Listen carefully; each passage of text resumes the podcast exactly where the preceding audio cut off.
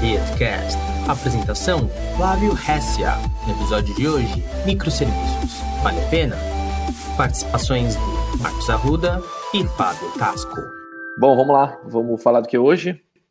Hoje vamos trazer um pouquinho de microserviço aqui para a nossa série de lives. Trouxemos Boa. aí dois convidados ilustres. Dois chefes, né? É. Dois chefes aí.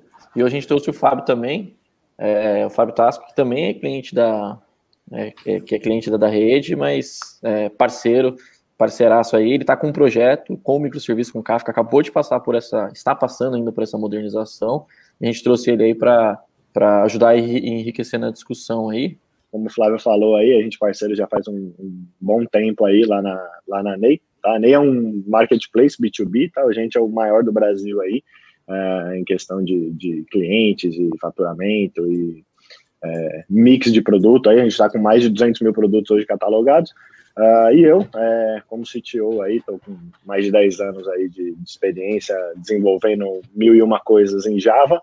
Uh, tenho um background forte em fintech, cara. Trabalhei boa parte da minha vida em fintech, tanto em, em mercado de investimento quanto em bancos e, e, e cartões. Uh, e agora estamos no varejo B2B aí, é, tentando construir é, plataformas em microserviços. Aí. O Fábio passou, assim, recentemente está passando por essa, por essa dentro lá da, da, da empresa onde ele trabalha, está passando por essa transição de exatamente de desconstrução, né, de desidratação, de microserviçar. Né, a gente tem vários termos engraçados para tratar isso, mas de levar a aplicação dele para uma arquitetura em microserviço, uma arquitetura que hoje a gente chama de mais moderna e que tem, tem funcionado para a maior parte das coisas. É isso aí, exatamente. É, é a decomposição, né? Como o Martin Fowler fala. É, é, um processo que não é simples, né, cara? Assim, tem uma série de dificuldades, especialmente em como você vai subdividir suas bases de dados e tudo mais. É, porque no final, Parece assim, é melhor, né? Oi? Parece que só é melhor, né? Eu, eu, trouxe, eu, eu trouxe até aqui uns tópicos para a gente falar, e tem um tópico que a gente vai falar disso. Parece que só é melhor, né? O pessoal tem essa sensação, não, o microserviço só é melhor. Não, cara, ele é, é melhor em muitos aspectos e ele é pior em alguns aspectos. Exatamente. Traz outros desafios, né? Exatamente. Não, não quero dar spoiler, mas a gente está nesse processo de transição aí. É, a gente está numa arquitetura híbrida hoje ainda, ainda um monolito. E vários microserviços no back-end lá. É, mas legal, legal. Vai ser bom o papo aí. Bom, aí vem aquela, aquela velha discussão sobre, sobre monolito e microserviço, né? Trabalhar em uma aplicação monolítica ou em microserviço. É, mas a gente vai voltar nesse assunto já, né? É, sobre essas diferenças. Acho que primeiro a gente precisa é, falar bastante sobre microserviço, entender o que compõe o microserviço, o que, que ele é, para que, que serve, de onde veio, quem inventou essas coisas, para depois sim a gente conseguir chegar às conclusões das diferenças. É, e digo mais, quando usar um e quando usar outro, né? Que o pessoal tem muita cabeça de não, é microserviço é microserviço ponto. Não é assim. Então vamos lá. Primeiro vamos aos desafios. Então vamos lá, desafios de micro, é, desafios pré-microserviço. Então assim, quais são quais os desafios que a gente já passou, o que a gente ainda passa, né? Em, muitos lugares aí, a gente, muitos clientes, a gente ainda passa por isso. É, tanto o Marcos quanto o Fábio, eu sei que ainda passam por isso também em, em alguns pontos da, da, aplicação ou partes da aplicação, ou é, no caso lá do Marcos, tem aplicações legadas que ainda operam ah, nesse modelo. O famoso legadão, né? O legadão sempre sempre está presente, cara. É isso, a gente tem o legado sempre traz coisas coisas é, que ninguém mexe, né? Ninguém muda e a mudança é aquilo que traz a, a solução, enfim. É, então, o desafio da mudança rápida, né? Porque é, isso. Hoje, cara, hoje isso é total. O tempo todo o pessoal está sempre pedindo para mudar, né? E quando você trabalha num, numa aplicação numa aplicação, vamos dizer, legada, tradicional, né, que não traz o conceito de microserviço, a mudança rápida é um problema, porque quando você mexer em uma coisa significa, em geral, mexer em muitas coisas, né? E, e esse é um desafio. As mudanças frequentes, então, cara, a gente tem casos aí de cliente fazendo 50, 60 deploys por dia. É claro que provavelmente é o cara de front-end, né? que fica ali o tempo todo testando em produção, mas é. tem. Tem, tem, acontece, mas é, é, só, só para a é, gente entender, esses desafios são, são desafios do ambiente da, da realidade atual, mas que são é, que sempre foi muito desafio para as arquiteturas legadas ali, monolíticas e tal. Uhum. É. O, o entendimento, o entendimento para modificação rápida, desculpa cortar, o entendimento para modificação rápida, então, assim, você pegar o dev, colocar o dev para entender. Você pega uma aplicação de 20 anos, eu estava conversando com um cliente essa semana, de uma aplicação de 20 anos, que leva uma rede de varejo, inclusive, mas de lojas, né? Lojas de varejo. A aplicação tem 20 anos, é, tem pouca gente que atua lá, umas 12 pessoas que trabalham lá, mas, cara, para pôr um cara ali para jogar, é um, é um inferno. Você já deve ter vivido isso, né? É um inferno para você colocar um cara para jogar, porque até o cara começar a entender, é, provavelmente ele já desistiu e foi para outro lugar, né? Então, é, esse é um grande desafio da, do, uma, das arquiteturas tradicionais, quando você não trabalha com microserviço, né? Você chegar lá e conseguir o desenvolvedor entrar no time e, começar a jogar, né? Uhum. Porque a complexidade aumenta, né, Flávio? Uma vez que você reparte o bolo em vários pedaços, é, de certa forma, se reparte a complexidade em várias complexidades em vez de uma só, né? Tem toda exato. essa várias pequenas complexidades, né? metáfora né? aí que a gente usa. Exato, exato.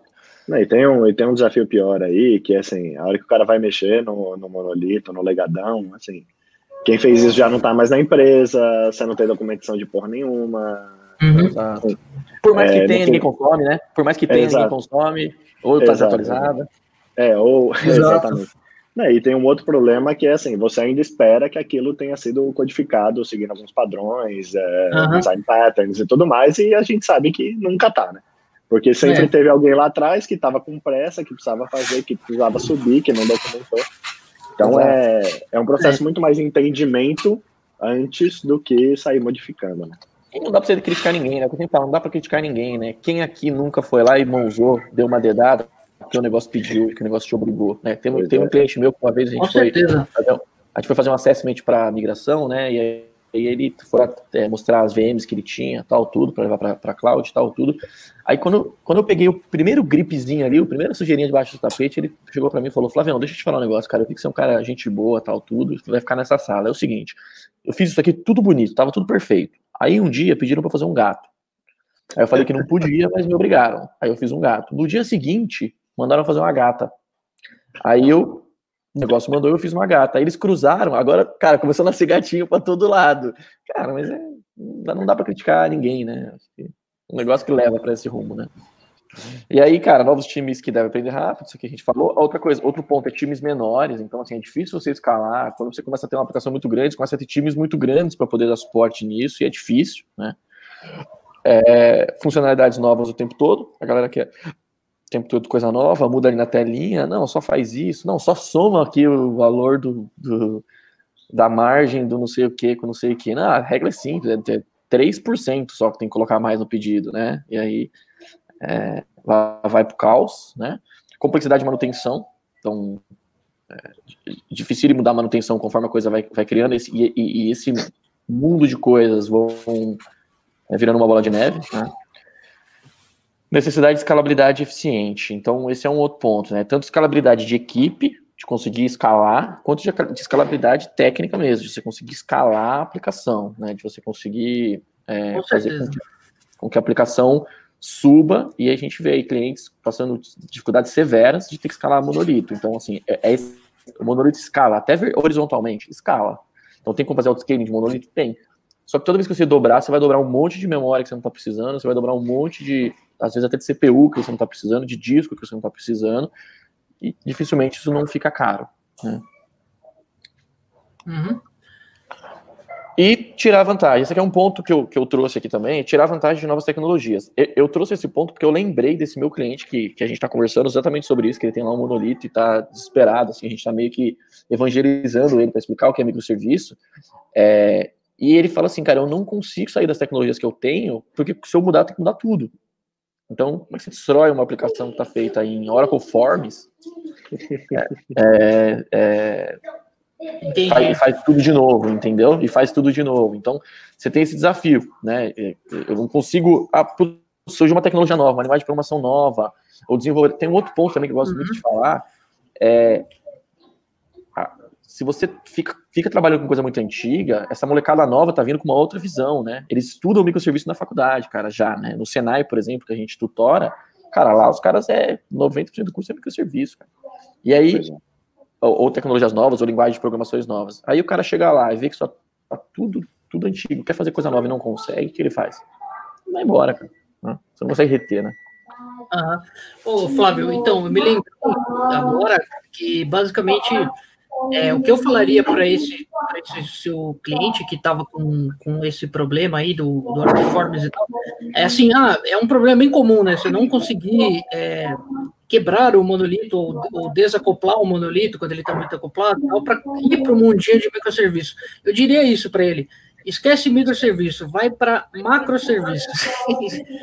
assim, o que eu quero dizer com isso é, Sim. o conceito de microserviço, acho que o, né, o, o, o, Fábio sabe é, disso daí também, que basicamente o Martin Fowler ele não definiu o tamanho do que, que é um microserviço. É muito difícil você ver na prática o tamanho disso aí. Tanto que muito recentemente as pessoas estão discutindo bastante é, sobre o tamanho do microserviço. E tem muita Sim. gente falando em macroserviço agora. Então, o padrão de design, é, ele não define o tamanho. Então, basicamente, é, é, uma, é uma e a própria definição do, e a, e a, própria definição do padrão é aquela coisa, é meio que assim, cara, nós temos boas práticas, coisas que a gente fez e funcionou, faça do jeito que seu negócio precisar. Né? Não, não então, tem assim, nada escrito na pedra, né? É, é só uma referência pra gente olhar e falar né? assim, ó, tá fora do padrão, né? Isso, o que eu quero dizer assim, não é porque a gente não segue a risca o que está escrito no, no artigo do Martin Fowler, que eu leio bastante também, é super importante as coisas que ele fala, mas assim, a gente tem que sempre ir atrás daquilo que funciona e que aquilo que funciona bem, né?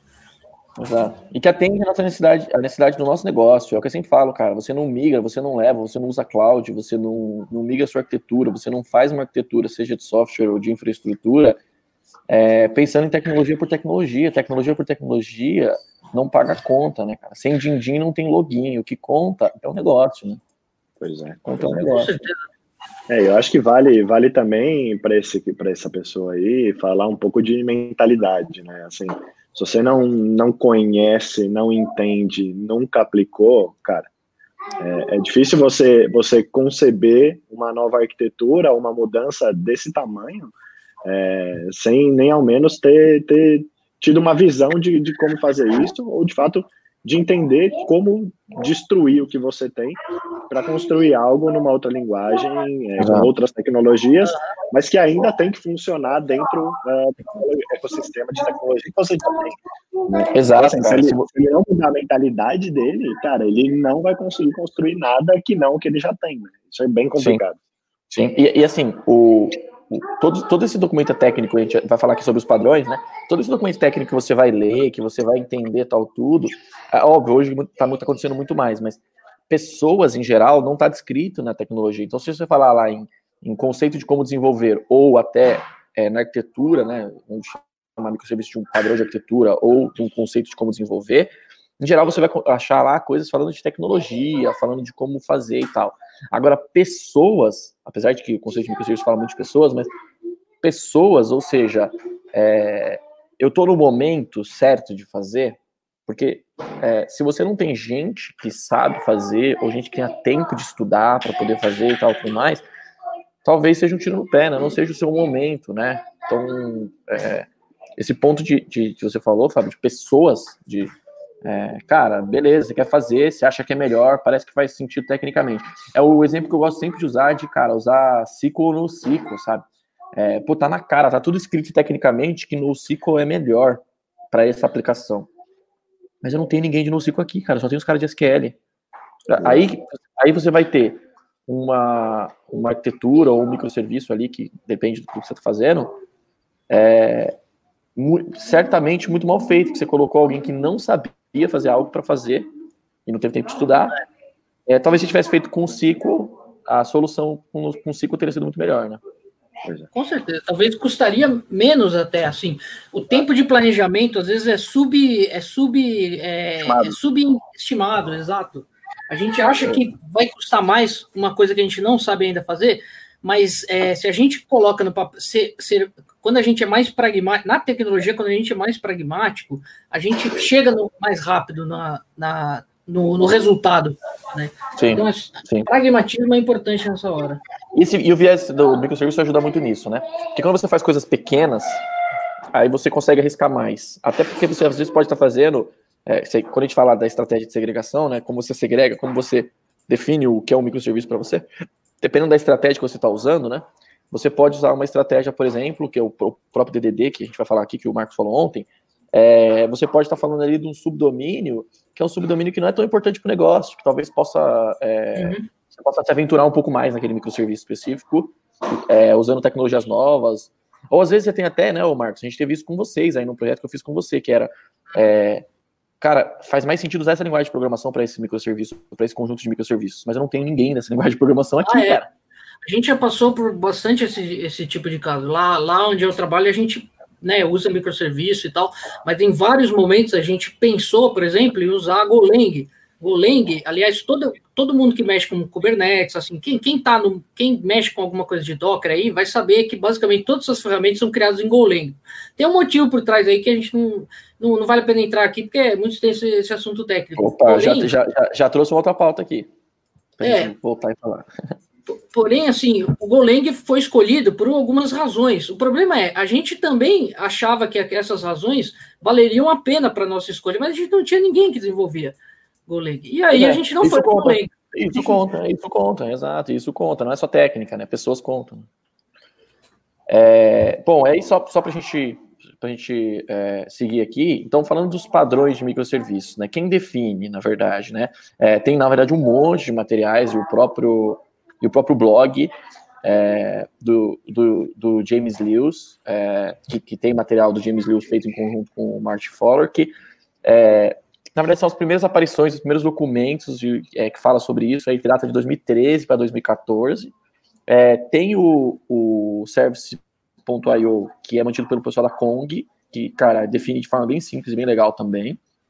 É, e eu, eu defino, não sei como você define, mas eu defino o microserviço como um conceito de como desenvolver e poderia chamar também de um padrão de arquitetura. É, como é que vocês definem? Vocês têm uma definição diferente? Já pensaram nisso? Quando eu te pergunto o que é microserviço, o que vocês falam? É, cara, eu, eu penso muito em problema de negócio, né? Então trago muito essa realidade do, do assim, no final a gente está construindo o software para resolver algum problema de alguém que provavelmente não é a gente, porque a gente constrói software para os outros, né? Pensando bastante no meu caso, acho que a maioria de todo mundo aí que não está construindo algum framework. Então, é, para mim, cara, um microserviço ele é, é, é ele é um, um conjunto de, de, de, software aí, né? Não necessariamente conjunto de microserviços, mas ele é, um, ele é um software no final que vai resolver um aspecto uh, ou um problema de negócio específico. E ele serve só para aquilo. Ele não tem que resolver mais de um problema. Eu, eu, brinco muito que ele é, ele é o solid do, do, de serviço, né? Ele sim, tem sim. a sua responsabilidade, ele tem a sua independência, ele, ele não tem que ter nada fortemente acoplado com nada, e ele tem que ser autossuficiente. E ele precisa resolver um problema de negócio, uh, seja ele qual for. Seja ele um problema de executar é, é, um player de um menu, ou seja ele de gerar um relatório para o meu cliente, ou seja ele, no nosso caso, por exemplo, gerar uma cotação de um produto. Cara, tem um microserviço que só gera uma cotação de um produto. Tá? Então, Sim. esse cara serve para resolver esse aspecto de problema específico e ele não faz mais nada. Tá? Sim, é, inclusive, é, como... inclusive é, veja, é, veja como a gente vai falar até das estratégias, veja como essa, essa, essa, na tua cabeça é muito definida, assim, né? É que, inclusive, usando preceitos que, que são preceitos que, que muitas empresas adotam e tal. Mas você vê como é essa limitação do, do tamanho do microserviço, né? Para você estar tá claro na sua cabeça, você já sabe o que é e tal, tudo. Isso é muito, um baita desafio. Tenho certeza que você já bateu muita cabeça para chegar nessa, nessa conclusão, né? Já, exato. Assim, a, a transição é complicada, né? Porque, como vocês falaram, né, é, eu brinco muito também que a definição do tamanho do microserviço é igual ao Scrum. Né? O Scrum fala dos eventos lá e aí você fala, beleza, e agora? Como é que eu documento? Uhum. E agora? Como é que eu faço isso? E agora? De quanto em quanto tempo eu faço? E agora? Como é que eu gerencio todo esse meu software com o Scrum, que tem um eventinho do dia, o sprint, o review? Cara, você tem que trazer, é, entender como faz sentido para você, qual que é seu momento, porque assim, você não vai sair do monolito para criar 500 microserviços em seis meses. Você vai sair de um monolito para criar um macroserviço e depois você vai entendendo que, cara, criei vários macroserviços, criar alguns aspectos diferentes da responsabilidade em cima desse cara é, que não está me permitindo fazer, e você vai para uma segunda fase de decomposição e você traz o serviço que você precisa e você vai diminuindo vamos voltar do que faz sentido uh, dentro da minha realidade. É, cara, essa estratégia, essa estratégia de segregação, cara, já foi, foram, foram discussões de dias já. É, e para você, Marco, como é que você define aí? O que, que você chama de, é, de microserviço?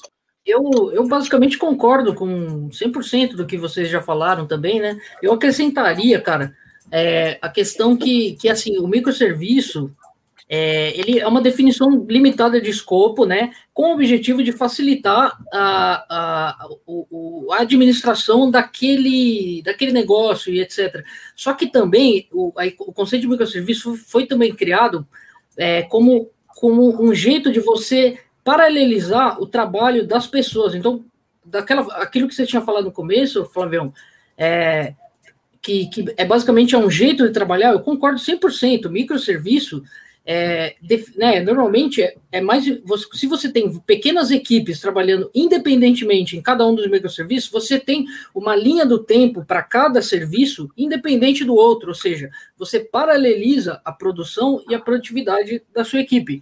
Então, basicamente, o microserviço, eu acho, eu, eu tenho essa crença bem forte disso daí, que ele foi, é um, foi um conceito criado para paralelizar a produtividade e não, ou seja, para diminuir o tamanho das equipes e não somente para diminuir o tamanho do escopo de negócio que cada equipe vai utilizar. E isso é, eu é acho porque, que é, porque, porque tem um ponto, Marco, agora, agora fazendo um contrapeso que você falou, é, criticando até o que você falou, é, pessoas fazem parte do que é o negócio, né? Equipes fazem parte do que é o negócio, sacou? Então, sei lá, onde você trabalha lá, provavelmente o fato de ter uma, duas, três, quatro, dez equipes, ou voltar para uma e amanhã ter 20, isso faz parte do negócio, né? Sim. É, às vezes a gente acha que dentro da nossa equipe ali de desenvolvimento, nossa squad, nossa comunidade, cada um chama de um jeito, né? A nossa squad, a gente entende que, cara, a gente está seguindo o um negócio. E não, a gente faz parte do próprio negócio, né? Sim, então, sim. É, você vai ter mais ou menos. Falar equipes, a mesma língua, né? É, exato. Exato, exato. É, na minha visão, é um conceito de como desenvolver. É, eu dou duas definições: o conceito de como desenvolver e arquitetura. É, e aí entra nessa questão do, do, da definição do próprio que é o microserviço, o que é cada microserviço. E aí vem esses desafios, né? Tem, tem alguns. Tem, é, tem gente, muita gente já escreveu sobre o, o que é o microserviço, a definição, como, como definir a estratégia de segregação desse microserviço. Acho que tem até um, um, um uhum uma, umas pautas e uns tópicos disso, né? Agora, falando dos padrões, assim, talvez eu tenha esquecido alguma coisa, tá? Mas falando dos padrões, tem a estratégia de segregação, que, cara, é esse, ponto que a gente já discutiu um monte, é, uso de times pequenos, a galera tem dito em 6 a 10, ou two pizza team, né? A Amazon usa o termo, two, o AWS usa o termo two pizza team, que é quantas pessoas você alimenta com duas pizzas. É, é, existe esse conceito, depende da pesquisa, chama two pizza team. Quantas pessoas você consegue alimentar com duas pizzas? Então, é claro que depende, né, é, de, das pessoas, né? Mas é, é times pequenos. Não existe uma definição de tamanho e tal, mas time não, pequeno, é, só tem, tem conceito de 6 a 10. Teria um número específico, assim. Eu já mexi Sim. em microserviço que eu era o único responsável, por exemplo. Eu Sim. desenvolvi. Depois eu passei para a mão de mais um que ficou responsável por o tempo, e depois esse daí passou para a mão de dois. Então, ele foi sendo passado, foi sendo herdado ao longo do tempo, mas é basta é questão do foco, manter o escopo é, daquele. O que o pessoal tem dito é que assim, é, o que tem funcionado bem são equipes que não passam de 6 a 10 pessoas, depende do negócio, depende do serviço, depende do, do, do que está fazendo, mas assim, é, menos óbvio, a gente sabe que tem sempre. Às vezes tem a impressão que é uma pessoa só que desenvolve, um monte de microserviços, inclusive, mas é, de 6 a 10 é o número que a galera tem dito como o máximo é, assim, desejado para alguns, para alguns casos. Tem um limite, um teto, um piso, talvez não tenha, mas um teto tem que ter, porque senão. Exato. Né? Exato. Exato. Capacidade de desenvolvimento independente, isso aqui é uma coisa que eu bato bastante, sabe, cara? A gente vê muita gente falando, trabalhando microserviço, microserviço, microserviço. Não, é microserviço, a gente faz microserviço. Aí o cara fala assim, não, mas essas 10 API eu tenho que atualizar sempre juntas. Porque pois não, é. se eu subo a versão de uma, eu tenho que ver a versão de todas. Falo, Aí cara, você tem um, Belo de um acoplamento, esse é o nome, viu, é, pessoal? Aí, exato. É. Então, assim, é, é, de, é, de, devem ser, por boa prática, para ficar mais fácil de lidar, devem ser o máximo possível desacopladas, né? Uhum. É, teoricamente, um desenvolvedor ou um grupo de desenvolvedor consegue mexer num microserviço a necessidade de ter que duplicar todos os microserviços e todos os ambientes, né? E, com essa questão de automatização também, a gente tem pego casos de clientes que a gente participou de um projeto recentemente, estamos participando, na verdade, que, assim, o desenvolvedor, ele, quando ele cria uma branch, a gente duplica todos os microserviços para o cara poder trabalhar. Por quê? Porque a gente tem toda essa interdependência. Também tem o conforto do desenvolvedor de poder trabalhar, mas, assim, é, provavelmente isso está acontecendo, do desenvolvedor precisar duplicar todos os microserviços para poder trabalhar, isso não fica barato, né? É, é, hoje é mais barato do que era no passado, mas isso está acontecendo em função do cara ter que mexer em dois, três microserviços ao mesmo tempo para a coisa funcionar. E eu acho que isso não é uma boa prática. É, Concordo você, 100%. Tá, toda essa interdependência e tal. Então, por isso que eu trouxe essa questão, capacidade de desenvolvimento independente. O ideal é que o cara conseguisse, cara, jogar um containerzinho na máquina dele, brincar à vontade, fazer todos os testes que ele precisasse fazer, e se ele precisar interagir, ele tem um ambiente de desenvolvimento, de homologação oficial lá que ele consegue mexer, né? Ele consegue plugar o microserviço dele de alguma forma. Com certeza, isso é um problema grande, porque assim, quando você quer reproduzir um ambiente grande de microserviços para um desenvolvedor, por exemplo, eu estou fazendo a minha alteração no meu, no meu microserviço, eu, que, eu preciso testar de maneira integrada, e assim, vamos dizer que o ambiente de integração está sendo utilizado por outros programadores, é, eu teria que subir basicamente ou o ambiente inteiro na minha máquina, ou é, pagar na nuvem, um, subir o ambiente inteiro de novo. Eu já vi empresas que conseguem fazer isso. Só que é uma, uma um belo do esforço, sabe? Para um ganho, um ganho relativamente útil. Porém, ou seja, é um desafio que não tem muita solução, cara. Eu não vejo muita solução para isso. Viu? Não, esse cliente, por exemplo, esse cliente, por exemplo, a gente está seguindo essa linha, sabe? De duplicar tudo. Sorte, por, sorte, cara, por sorte, o cara tem 50 microserviços hoje. Mas quando ele tiver 500, eu vou duplicar os 500 microserviços para cada desenvolvedor que estiver mexendo numa, num, num fix. Sacou? Pois é. é. Tecnicamente é possível, a gente sabe que é possível hoje. É, inclusive de forma automatizada e de forma muito rápida. Mas, cara, isso tem um custo, isso tem um esforço, e, e eu entendo que provavelmente está acontecendo porque tá, os microserviços estão extremamente acoplados. O cara tem que mexer em 10 microserviços ao mesmo tempo, é, sempre. Então. É, Talvez é, esses 10 microserviços poderiam virar um macroserviço. a gente começa a chegar a pensar essas coisas, né? É, mas era, era aí que eu ia chegar, né? Eu acho que ele revê como esses microserviços interagem e, e o nível de acoplamento que eles precisam ou não ter, é, uhum. cara, de suma importância, né? Porque assim, Imagina que você tem uma camada ou alguém de fora é, requisitando, e toda vez que ele faz uma requisição, você tem que bater em todo mundo.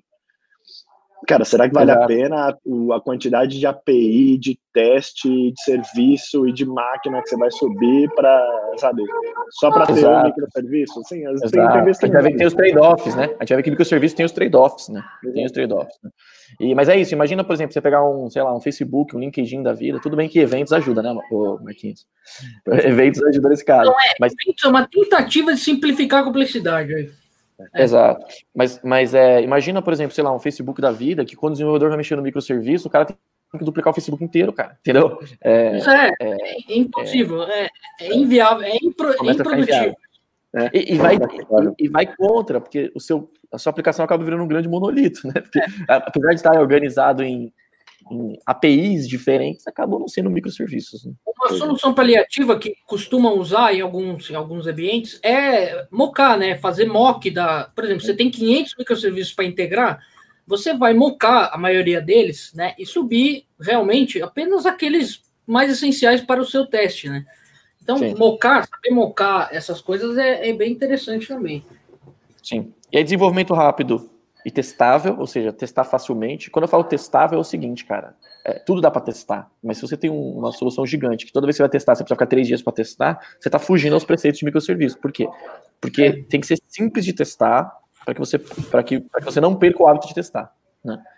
E se puder testar de forma automatizada, melhor ainda, né? Desenvolvimento rápido e testável e camada de persistência segregada por microserviço. Isso aqui é uma máxima aí que a gente sempre diz, que cada microserviço, teoricamente, tem que ter ali a sua base de dados, ou a sua instância de dados, ou é, é, onde seja lá onde, o seu bucket específico, seja lá onde você vai persistir isso, ou a forma com que você vai persistir, que você persista de forma isolada no microserviço. É, tem muito cliente que vira para mim e fala assim, como assim, Flávio? é, eu tenho um banco de dados exatamente para isso, para os microserviços se falarem. Não, assim, não é assim. Na verdade, os microserviços se falam os microserviços, né? Essa aqui é a lógica, né? Exato. Então, exato, se você precisa, se você precisa fazer um, é, sei lá, ver uma informação de usuário e você é um microserviço que não é de usuário, você pede ao microserviço de usuário, não vai direto no banco de dados ah. de usuário, entende? Então, isso é. é um desafio, né? Isso é um desafio. É, eu, é, eu, poderia dizer em outras palavras que basicamente o, o microserviço ele é o dono do, do, daquele domínio que ele é responsável. Então, é, em teoria, ele, esse princípio aí diz que você não pode deixar que o seu banco de dados seja lido por outro microserviço, né? Senão você está quebrando o escopo de si mesmo. Então, é, você tem que criar interfaces é, de acesso àqueles dados, mas que não vá direto à fonte da informação. Exato. Então, é, isso, é, isso é um preceito que a gente procura sempre seguir, que a gente sempre.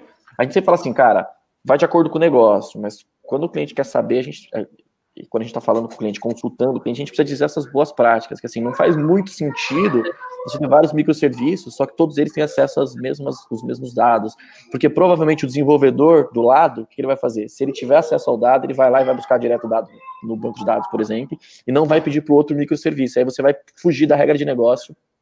Isso é uma quebra de padrão, né? E, e quebra o padrão, e o padrão de comunicação, né, o, o Fábio? E aí, meio que você começa a criar um, um distúrbio ali na comunicação. Né? Exato. E assim, isso corta a independência do microserviço, né? Assim, ele, é, ele é responsável pela regra e pelo dado dele. Exato. A partir do momento Exato. que em outras pessoas ou outros serviços mexendo no seu dado, cara, como é que você vai testar? Como é que você vai garantir integridade? Como é que você vai garantir os da regra se tem um monte de gente mexendo naquilo, né? Exato. Aí, assim, é o que falaram, você, você dá um passo para frente, vai para microserviço e dá um passo para trás, porque isso no final é um monolito onde todo mundo acessa a mesma base e mexe em todo dado. Então, é uma bela armadilha, com certeza, cara. Exato. E, e, a galera pergunta muito assim, não, mas é só para consultar, né? Inclusive, é, quando você fala em eventos, é, essa armadilha tá ali na frente, né? O pessoal fala, não, mas é só para consultar, não é para mexer. Mas, cara, quem criou aquele modelo de dados, vamos supor, ele criou duas colunas. E ele falou que toda vez que ele for fazer, que ele for mandar o dado para você, ele vai fazer uma operação entre essas duas colunas. É, quando você vai direto pegar o dado e você não tem esse histórico, você não vai fazer aquelas operações. Então você não vai ler do jeito que quem pensou aquele dado é, bolou. E aí você pode simplesmente pegar o dado de uma coluna e ignorar o dado, a informação da outra e quebrar totalmente a regra de negócio daquele microserviço, né? Então, até na leitura isso é perigoso, né? É, e assim, a hora que você pensa em, em dev, né, em, em, dia a dia de desenvolvimento, cara, imagina a Imagina que você tem que fazer uma mudança em uma tabela e adicionar ou remover uma coluna por algum motivo. E aí você tem três, quatro, cinco microserviços que estão olhando aquela, aquela base de dados. Cara, você tem que pegar em todos eles e atualizar, seja a query, seja o um mapeamento uh, das entidades.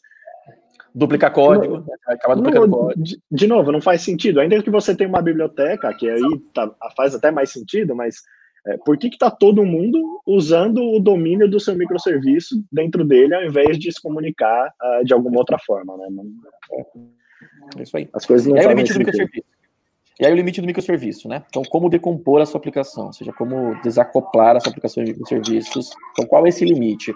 A, a, regra é, não, não existe esse limite. O que existe, na verdade, é algumas técnicas que têm funcionado para alguns negócios, para algumas empresas, e a gente traz aqui um resuminho de alguma delas. Então, é, eu trouxe quatro aqui que, que é o que eu, vi na, que eu vejo no dia a dia e que eu vi em algumas literaturas quando eu preparei esse material, é decomposição por capacidade de negócio, os, é, é, os SRPs, os CRPs, é, que aí é por capacidade de negócio mesmo, né, que é um, que é um, um ponto único de negócio.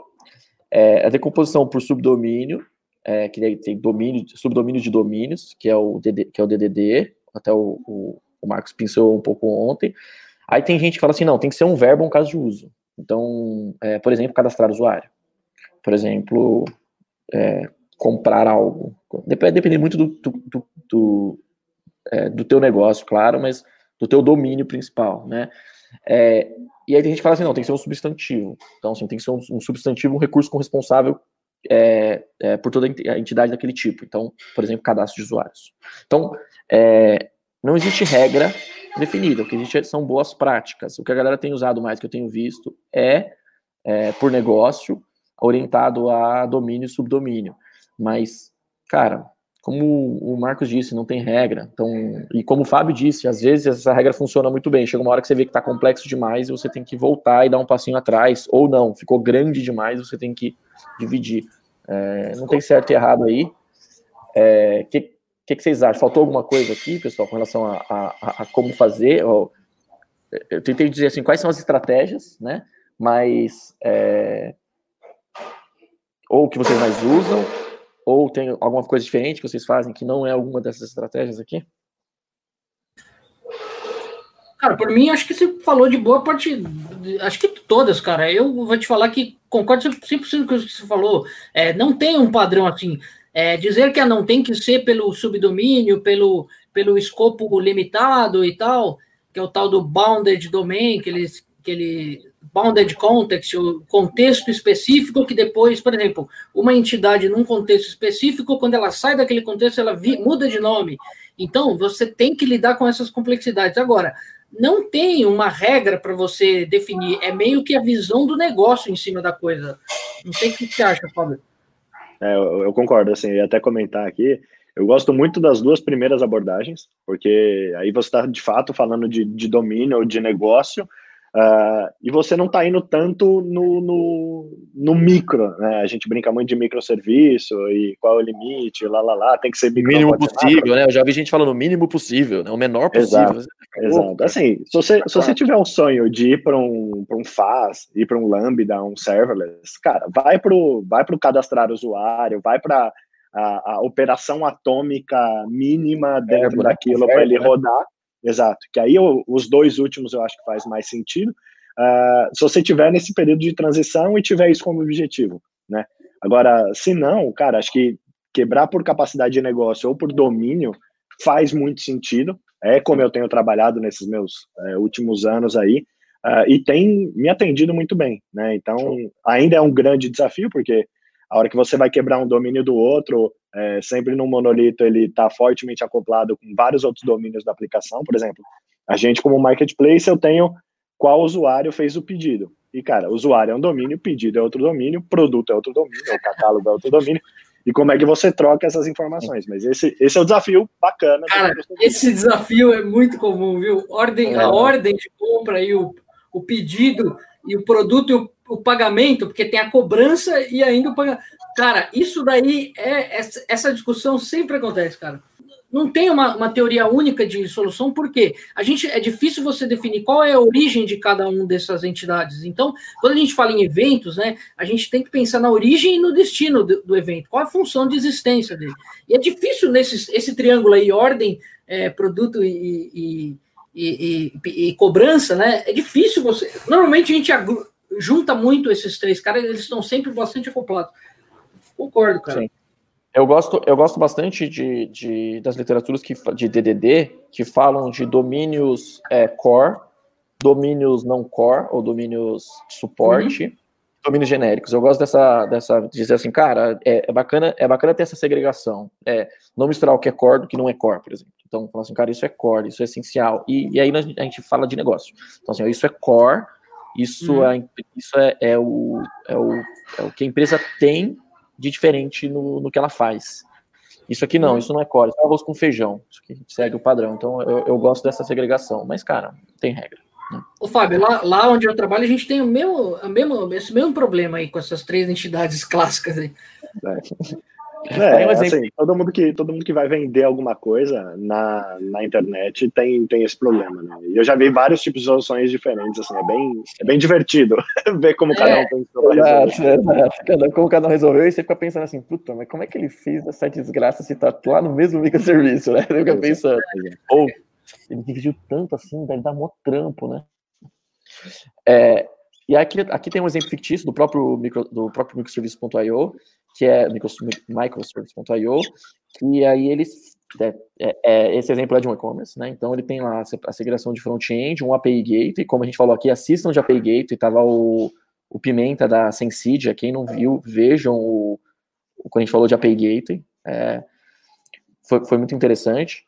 O, então aqui a gente tem o API Gateway fazendo essa interface com é, os microserviços, e a gente tem aqui aqui ele resolveu de forma simples, né? Então ele colocou services, ou account, inventory e shipping. Pronto.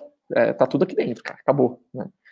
E, mas, como a gente sabe, é, não é para todos os negócios que é a melhor abordagem. Então, aqui é um exemplo. Com bancos de dados separados, aí você fala assim, pô, mas eu preciso ter um servidor para cada coisa. Não, você não precisa ter um servidor para cada coisa. Você pode ter um cluster, um, um nó único, com, rodando um Kubernetes da vida ou não, é, onde está tudo, inclusive o seu, o seu banco de dados. Você fala assim, pô, mas como assim? Está tudo no mesmo lugar?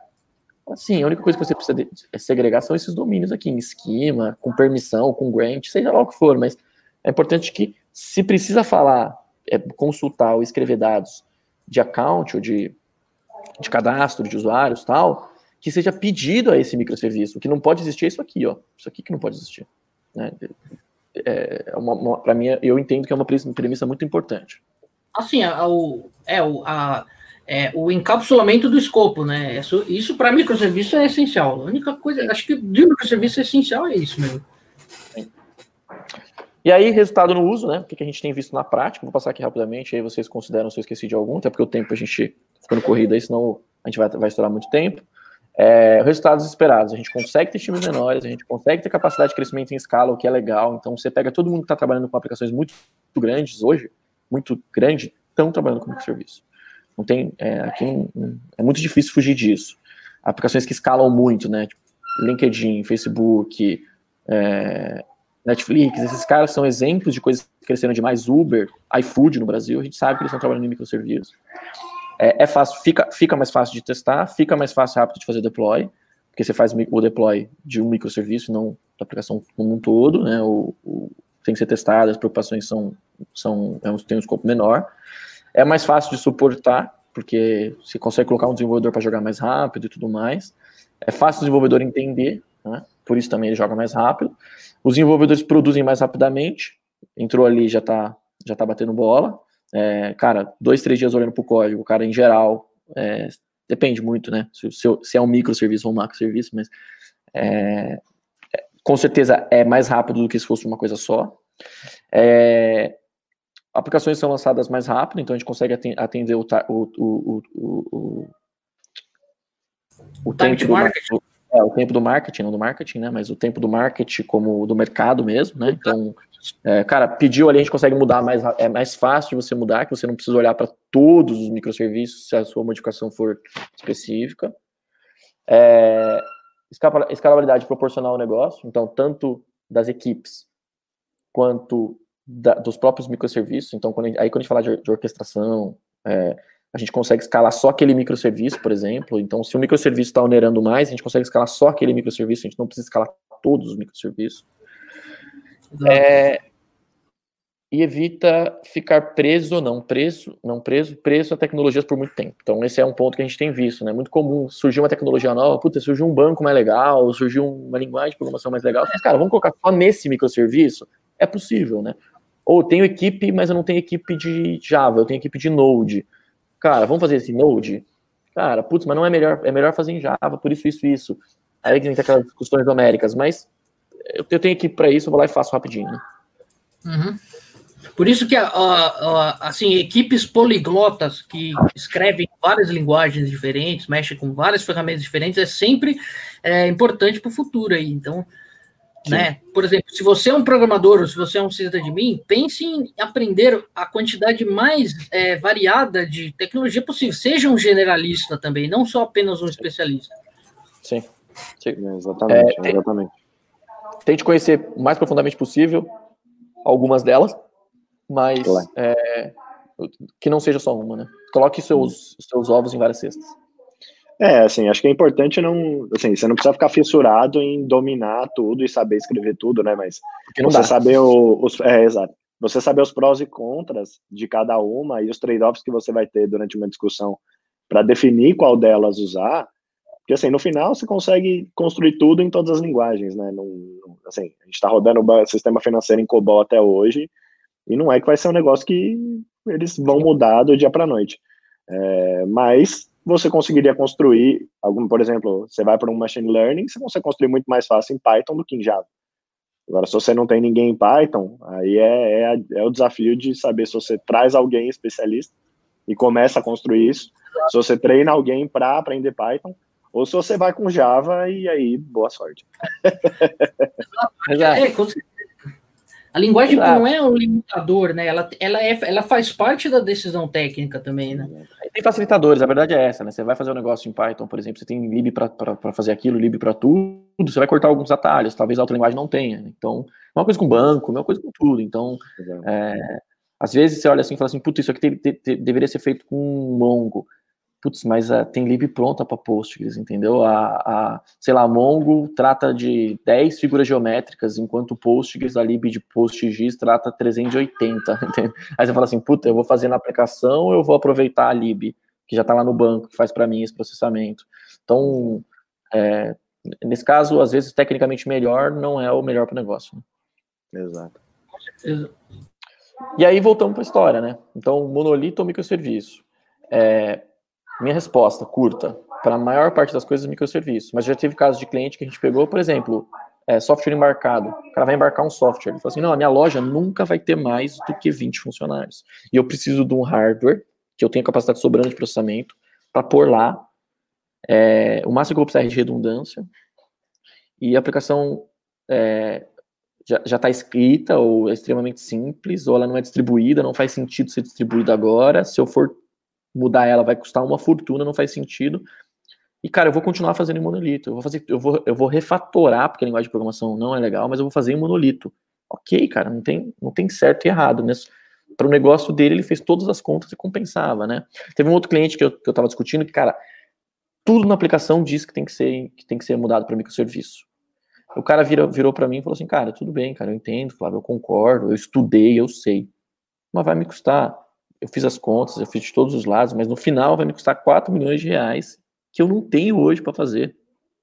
Então eu tenho um limitador no meu negócio. E se eu começar a fazer isso aos poucos, tal, tudo mais, minha equipe é muito pequena, eu não vou conseguir manter e tal, tudo mais. Então, quer dizer, o cara colocou limitadores no negócio que contra fatos não argumentos, né? É, exatamente, então, assim. Você sempre tem que olhar o seu cenário, né? No final, no final do dia, assim, a humanidade construiu o software em monolito por alguns, algumas décadas, né? E não é que não está funcionando, né? A gente sabe dos, dos problemas que acontecem no monolito, assim como sabe os problemas que vão acontecer no microserviço, é... mas de fato, mono, é, o é microserviço é caro. No final do dia, ele é caro. Então, é o último é. ponto que eu ia colocar aqui. Tem trade-offs, cara. Tem trade-offs. Né? Então, então assim, é, é bacana, só para completar, eu queria falar assim, é bacana o hype, mas não é porque você está construindo em monolito que você é limitado, que sua empresa é velha, lá, lá.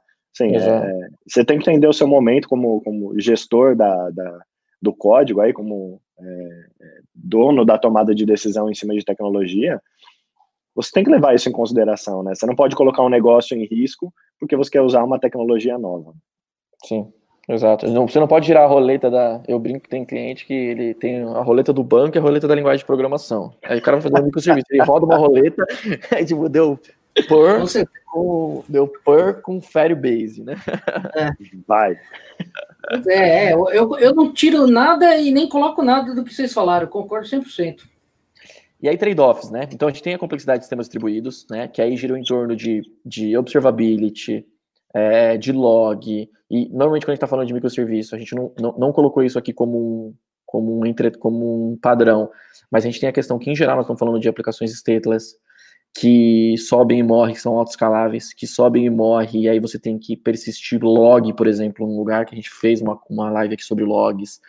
É, você tem que lidar com requisições em vários microserviços, e a comunicação entre os times, e essa documentação tem que estar muito bem feita para quando um, um time for consumir um microserviço do outro, ele sabe como se faz, o que é, qual é o padrão.